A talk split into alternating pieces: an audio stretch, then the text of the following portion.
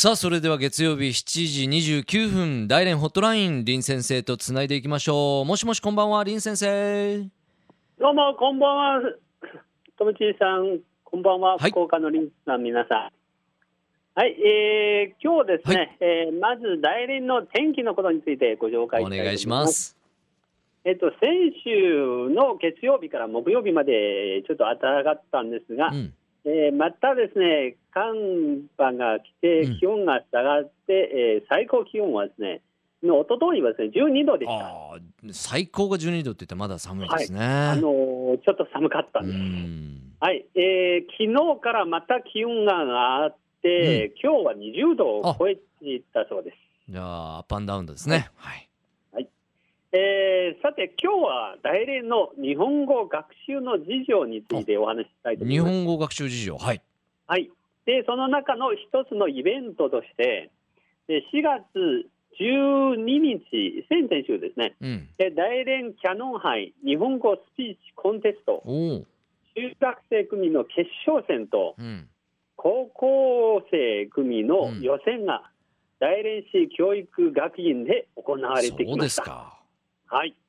で、実はですね、これちょっとですね、キャノン杯日本語スピーチコンテストのなんだろうと、多分ですね、リスナーの皆さん聞いたら、ねちょっとわからなかったと思います。わからないと思いますね。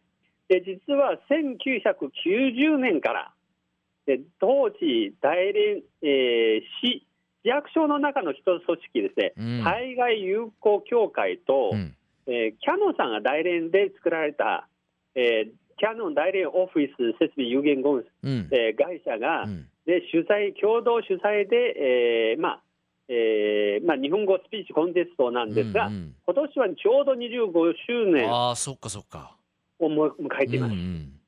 はい、でこのキャノン杯日本語スピーチコンテストは、まあ、対象はほとんど大連市の日本語を勉強している人たちなんです。うん。でその中ではですね、えーまあ、目的としては、もちろんですね、えーこういうう中日友好の関係を、強めて、それからですね、日本語を勉強している人たちにはもっとですね、頑張ってほしいと。うんうんうんであとはですね、大連と日本の間の、えー経済文化交流のために、えー優秀な日本語人材を、まあ、育成するために。育てるね。うん。ね、それをたるために、あの、うん。この前の番組にですね、大連の日本の企業さんの話をちょっとさねせていただきえものすごましたんですが、いね数でしたね。うん。そうですね、あのもうこういう活動を通じて、すでにあのたくさんの、おまあえー日本語人材をもうすでにいろいろ育ててきました。なるほど。うん。はい、で、この日本語、おキャノンですね、日本語スピーチコンテストは、うん。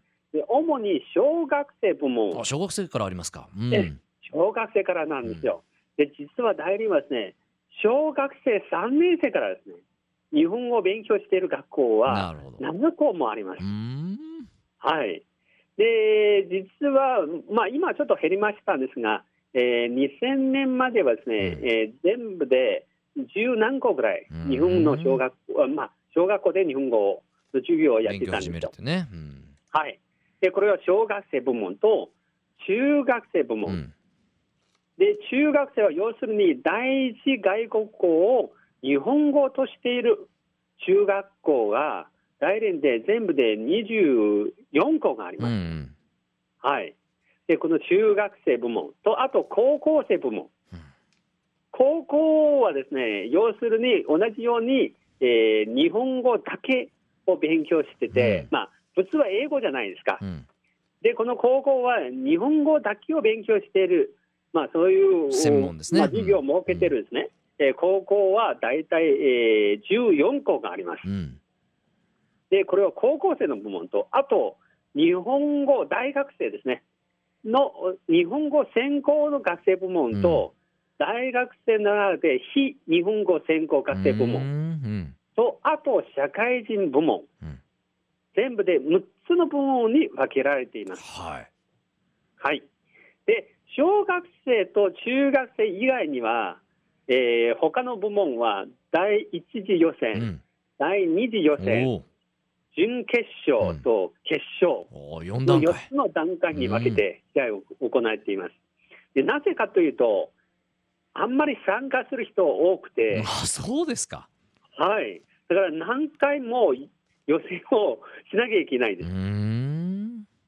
例えば、うちの大学を一つの例として、で例えば、えー各大学は最後の準決勝に参加するのは、例えば5人しかできないと。でうちの大学はもうすでに例えば100人ぐらいうんの人たちはですね、その申し込んだんです。うーんで、まず大学の中で、あの要するに学部の中で1回うん予選するんですね。はいで、それから大学の中ではまたもう1回うん予選するんです。その中で、えーまあ、上位5名を決めて、準決勝に送る、送り出すわけです。なるほどね。で最後は大連市内の十何個ぐらいの大学の中で、また決勝戦を、すごい競争ですね。はい、もうすごい、これはおそらくですね、中国の中でもハイレベルのうん。リンゴスピーチコンテストなんで。ですしょうね。うん。はい。で、そういうような感じで、えー毎年の5月の20日前後ぐらいですね、うんちょうど大連のアカシアの花が満開の時期に、うん。で大連市内の一つの高級ホテルのタモスホールでうん。決勝戦を行い決まうん。はい。で、このタモスホールはですね、どれぐらい人が入れるかというと、うん。1000人ぐらいあ入れる。大きいとこですね。はい。で、またですね、自由に入るんじゃなくて、うん。各大学に1000枚の入場券しか配られないんです。うーん 100, あ100枚ですね。ごめんなさい100。うん100万円ですね。で、10の大学で全部で1000人うんの来場者の前で、選手たちはスピーチを行います。うんうんで、どんなスピーチをするかというと、まずですね、テーマはいくつかあるんです。うーんそのテーマでし抽選で決めるんです。うんそれで10分間ぐらいで準備ししてもらってですね、うんそれで発表してもらうおんです。おはい。で、今も私は大学の時はですね、もう何回も、おまあ、参加しなかったんですけども、うん。下ですね。下で見てたんですけども、で、決勝は最後ですね、表彰式の時は、まあ、大連市長と、えー日本のキャノンの社長さんがわざわざ日本から来られますね。うん。その時はですね、いつもですね、御手洗さん、うんうん。はい、いつも代理に来られていああます。そうですか。来られていました。はい。で、当時はその名前はですね、うん。御手洗いで、お手洗い最初、みんな呼んでました。そうですか。はい。で、あとはですね、あの先ほどちょっと、まあ、ご紹介しましたんですが、実は大連ではですね、小学校、中学校、高校うん。と全部合わせて大体40ぐらいの学校が、この日本語の授業を設けてるんです。